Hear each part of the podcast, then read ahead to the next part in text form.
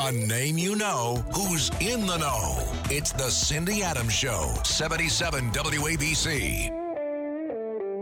Today, I am into the crime wave in New York City and what's going on not only in New York City, but the rest of this country. So I'm going to talk with Bernard Kerik. He's an Army vet. He worked with the Navy SEALs. He was New York City Police Commissioner with Mayor Ray, Rudy Giuliani at the time of 9 11. He knows what to do. He did it. Can you tell me what we should be doing now, Bernie? Yeah, hi, Cindy. I, I think what has to be done, I think there's a couple things that the mayor, uh, the mayor should be doing or should have done already. Um, but at this point, um, you know, it's something he has to step on and step on quick. He's got to get to the governor. He has to get the governor to repeal the bail reform laws that were enacted by Mario, uh, Andrew Cuomo. You know, the bail reform programs that they put in place uh, created havoc within the system. 83% of the people that's locked up on gun charges in uh, in New York City are immediately released um, back into the community because of bail reform. That's that's horrible for the citizens of New York. He's also got to get the governor to go after the prosecutors in New York City that's not prosecuting crime. Guys like Alvin Bragg. Alvin Bragg should not be a prosecutor. Bag the brag. Bag brag, I say. Bag brag. Yeah, go ahead. Go go go go. Yeah, go. he should he should not be in office. That guy should not be a district attorney. He's the worst district attorney New York City's ever had. He's not prosecuting the bad guys the way he should, and he's creating, he's emboldening the, the bad guys to do things that they're doing, endangering not only not only the citizens of New York, but the men and women in law enforcement that are out there doing the job that has to be done. Um, the other thing the mayor has to do is he's got to hire more cops. You know, I had 55,000 people under my command in the NYPD. I left 21 years ago. 21 years ago, the population has gone up, crime is up in New York City, and yet they have six or 7,000 less people than I had. That's got to stop. You know, this whole defunding issue of police, not only uh, in New York City, but around the country, it's got to change because if it doesn't change, crime is continue crime will continue to rise, and that's what we're seeing. The mayor has the ability, has the authority to do everything I'm saying. All he has to do is do it. Pull the trigger and do it. What he doesn't have is the male parts to do this. That's what he doesn't have. He wants to be president. He doesn't know how to be mayor. He just likes to be on television and go to late night bars. Don't tell me you think he's a good mayor. He's not. Well, I'm not saying he's a good mayor. Listen, uh, you know, I've known Eric Adams for, I don't know, 25, 30 years. Eric Adams was a lieutenant under me when I was police commissioner. Here's the problem he has he knows, he 100% knows how to reduce crime in New York City because he was a part of the Giuliani Renaissance that changed the dynamic of crime in New York. He was a part of that. He lived through it. He had to do it. He knows how to do it. Whether he has the courage or not to face up to the left, whether he has the courage to put put the politics aside and do what has to be done, that's another thing. But he knows what has to be done. He knows he should reinstitute stop, question, and frisk. He knows he should add the cops. He knows he shouldn't defund. He knows he's got to get rid of Bragg. He knows the bail reform laws and programs have to go. He knows everything I'm saying. The problem is he's not doing it. And until he does, New York City is will continue to implode. Can you tell me if he was a lieutenant under you when you were police commissioner? Can you tell me anything he did that was tremendous that we should all be able to report about? What, what did he do that was heroic? Honestly, Cindy, uh, I, I can't say. Really? Can't- Isn't that interesting? Yeah. Yeah, he, um, you know, he was a lieutenant. He was, uh, you know, he was a desk officer. Uh, He didn't become you know. captain, honey. Well, he became captain later, but before he retired. But you know, to become a captain, you take a test. Um, I know plenty of test takers in the NYPD that were complete zeros. Um, bottom line is, you know, he never did anything to really stand out. Yeah, He that's was what the I mean. president That's what I of, mean. uh, yeah. He was the president of an organization called 100 Blacks in Law Enforcement, um, and that's that's pretty much it. But um, you know, look, at the end of the day, today's the mayor.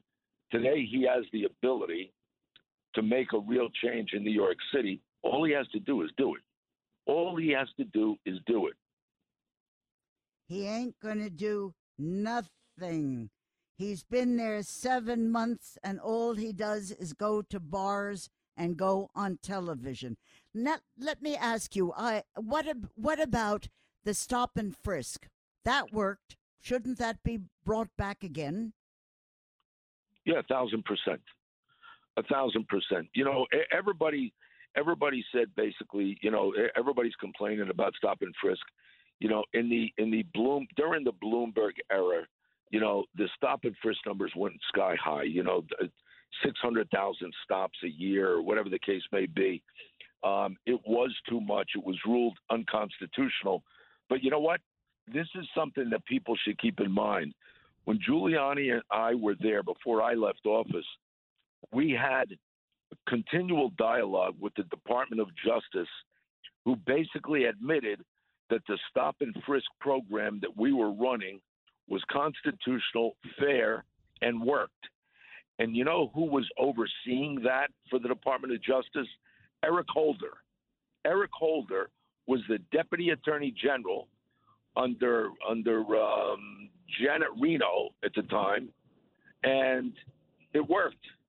It worked. They allowed us to do what we were doing. So don't tell me it doesn't work. Don't tell me it's unconstitutional. It has to be monitored. It can't be abused. But at the end of the day, stop, question, and frisk is a phenomenal tool to take guns off the streets.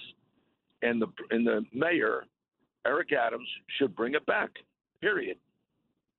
Okay, if everybody is catering to the lefts and everybody is saying we don't like the police, how do you handle that if you're in office and we have nice people like all of us living here suffering? How do you do that? How do you handle it? You know what, Cindy? Uh, no, nobody's better to address this than you are. You know why? You lived you've been in New York City for 50 years, right? You lived through the Giuliani administration. Nobody liked when Giuliani came into office in 1994 and said, you know, nobody wants to live here. Nobody wants to work, visit, go to school here because this place is like a war zone. And until we reduce crime, it's never going to change. You can't have, you know, thri- a thriving economy. You can't have uh, real estate values increase you can't have the highest tourism if people are afraid to be here. So we have to address the crime issue. When everybody said it couldn't be done, it wouldn't be done, it was too big, too corrupt, too dirty, Giuliani said, forget all of you. I'm doing it. And he ordered it to be done. That's what has to happen. That's what has to happen. Ignore the critics. Ignore all the blowhards that get out there and talk all this garbage. Just ignore them and do your job. Eric Adams knows exactly what has to be done. Just go do it. Do it. Pull the trigger and do it. It'll get done. The NYPD knows how to reduce crime. All they have to be all, all that has to be done, they got to be given the manpower, the resources, the training to do it. Let the commissioner go do the job. How do you get more cops when they don't want to enter the NYPD? They're scared. They're nervous. They're getting killed. They're getting shot. How do you get more police on the force when they don't want to come on the force? Well, that's you know what that's going to be a problem with this administration if this administration doesn't change. You know how you get more cops? You have to have inspirational leadership. You have to have motivational leadership. You have to have people sitting in office that the cops respect, admire, and will follow. I can tell you, and I'm, I'm not, I'm not saying this, you know, because it's me. My cops, my men and women that work for me, if I said charge, they'd follow me anywhere I went because they knew I would support them, I would back them, I would fight with them. The bottom line is, you that's what you need, and until you have that, you know you're going to have a problem recruiting. You're going to have a, a problem keeping cops on the job. Uh, but at the end of the day, you know that's what has to happen. And until Eric Adams does that, he's going to continue to have problems with cops leaving. I heard him say the other day he, he doesn't he doesn't think it's a concern. I got news for you. He may not think it's a concern. The citizens of New York City, they think it's a concern. They want more cops. They want safety and security.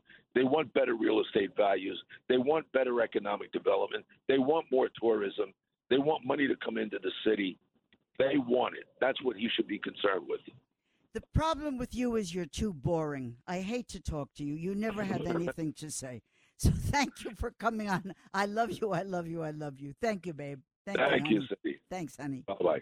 Bye. This is Greg Kelly for Priority Gold. What does it mean to be America's precious metals dealer? It means that you're in touch with the hearts and minds of those who love this country, value our freedom, and want to protect the future. Priority Gold is that precious metals dealer. They've helped thousands of Americans back their retirement with solid gold and silver. Call Priority Gold at 888-506-6439. Receive free shipping, free storage, a free investment guide, and one of the best purchase experiences in the industry. Call now or go to prioritygold.com.